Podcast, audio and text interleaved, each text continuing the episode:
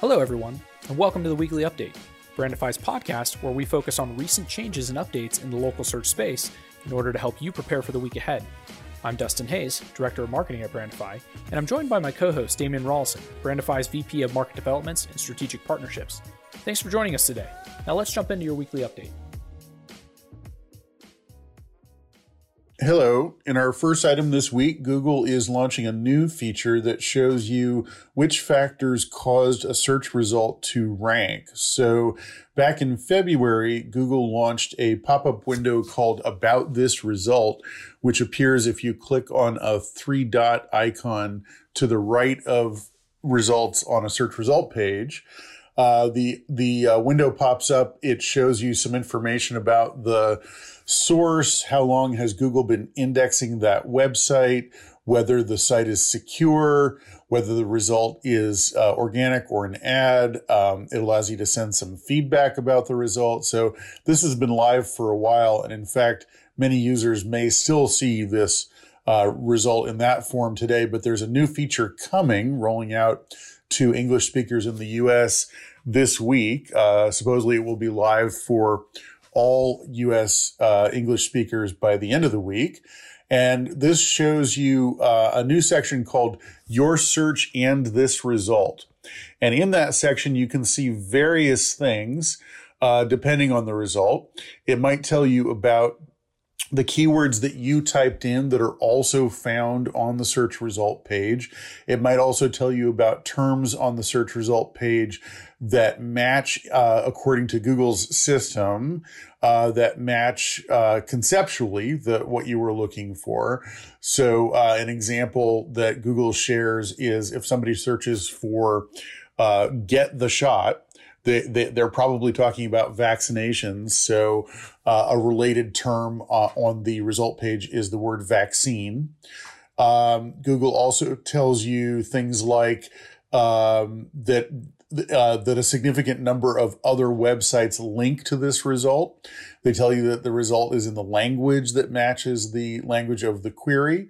And uh, they'll also tell you something about the result's geographical relevance. So, in the example of the search for get the shot, um, the uh, the the line item reads, "This result is relevant for searches near Vermont." So presumably, we're looking at an example where the searcher happens to be in Vermont, and therefore this is going to provide them reassurance that Google knows. Uh, that searcher's location and is provi- providing a result which is relevant to that location. You, you, can see why that would be important for a search like um, like uh, uh, for vaccinations. Um, another more mundane example that Google shares in uh, the write up about this is the query, What day is trash day? So, uh, according to um, a query like that, you would expect to see a result that is relevant not only to your state, but your city and maybe even your neighborhood. So perhaps these results um, are going to show geographical relevance down to a pretty specific and granular level. Um, the uh, the the section your search and this result contains some underlined terms uh, such as the phrase search terms in uh, these search terms appear in your result.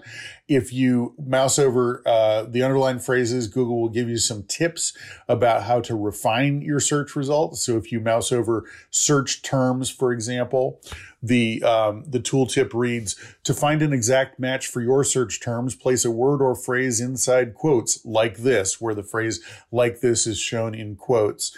Um, there's also a link called Learn More Search Tips, which takes the user to, to more information about refining searches. So the intent here is for Google to give users a lot more information than was previously available about the reasons why a search result appears in uh, in a in a, a, list of results for for your particular query to help you understand the relevance of that uh, result and to hopefully you know determine whether that's a result that you're interested in. But of course, for SEOs, this could also be quite valuable as a way to help gauge how Google is reading uh, these pages. Google is expanding restaurant reviews so that reviewers can add more information about their dining experience, including price range, type of meal, and whether the meal was takeout, dine in, or delivery. Google's announcement states that the expanded restaurant reviews are now live on mobile for both Android and iOS for all restaurants in the US, with more categories and countries on the way, suggesting that additional information may be added that is relevant to other business types at some point in the future.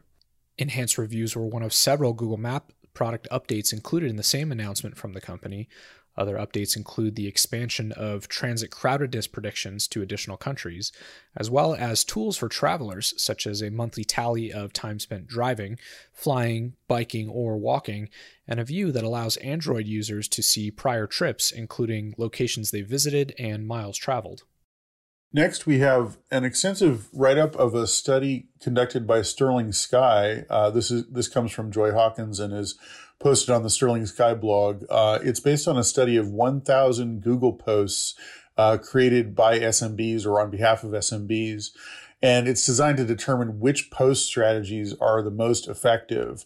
I'll only give you a few highlights from the study. I encourage you to go and read it yourself if this is a topic of interest to you. There's a lot of useful information um, uh, to be found there. Uh, but again, some highlights. Uh, the study shows that posts with non stock photography get 5.6 times as many clicks as posts that just use stock photos. It shows that posts with emojis in them get twice as many clicks uh, and concludes that uh, as far as the most important features for engagement with posts, those would be calls to action, a sense of urgency, and featuring a special or a discount.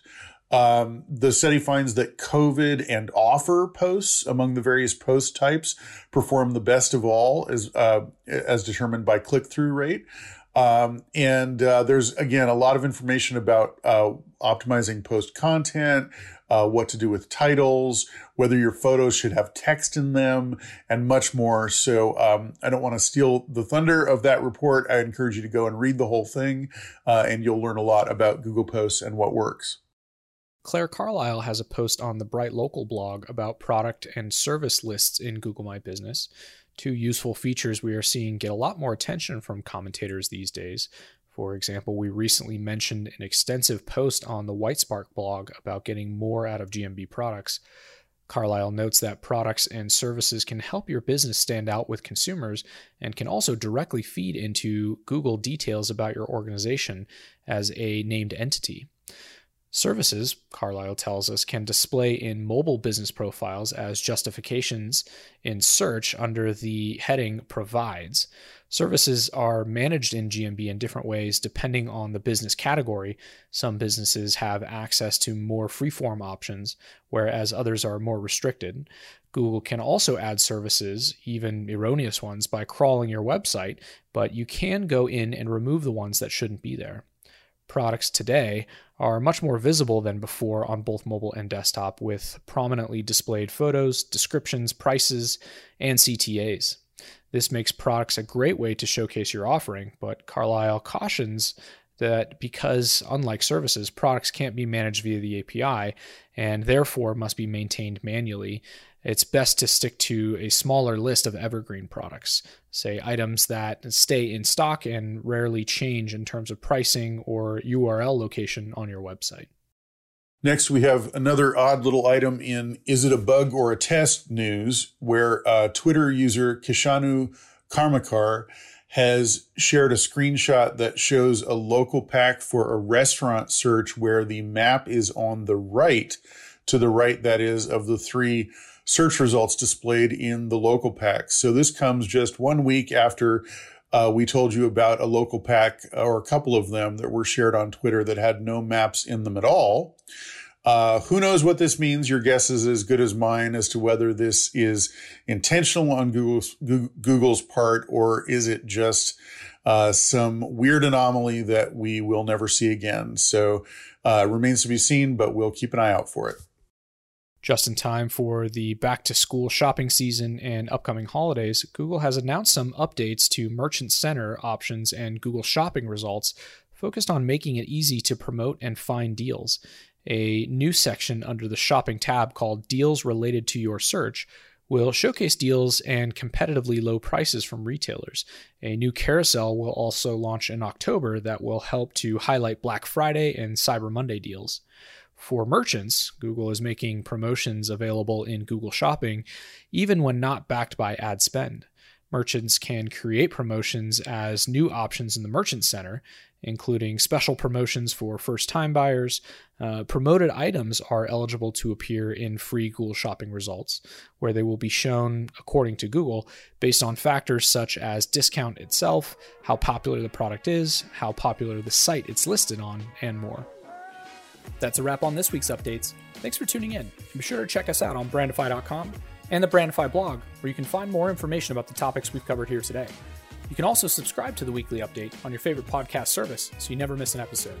I'm Dustin Hayes, along with Damian Rollison, and we'll see you next time on the Weekly Update.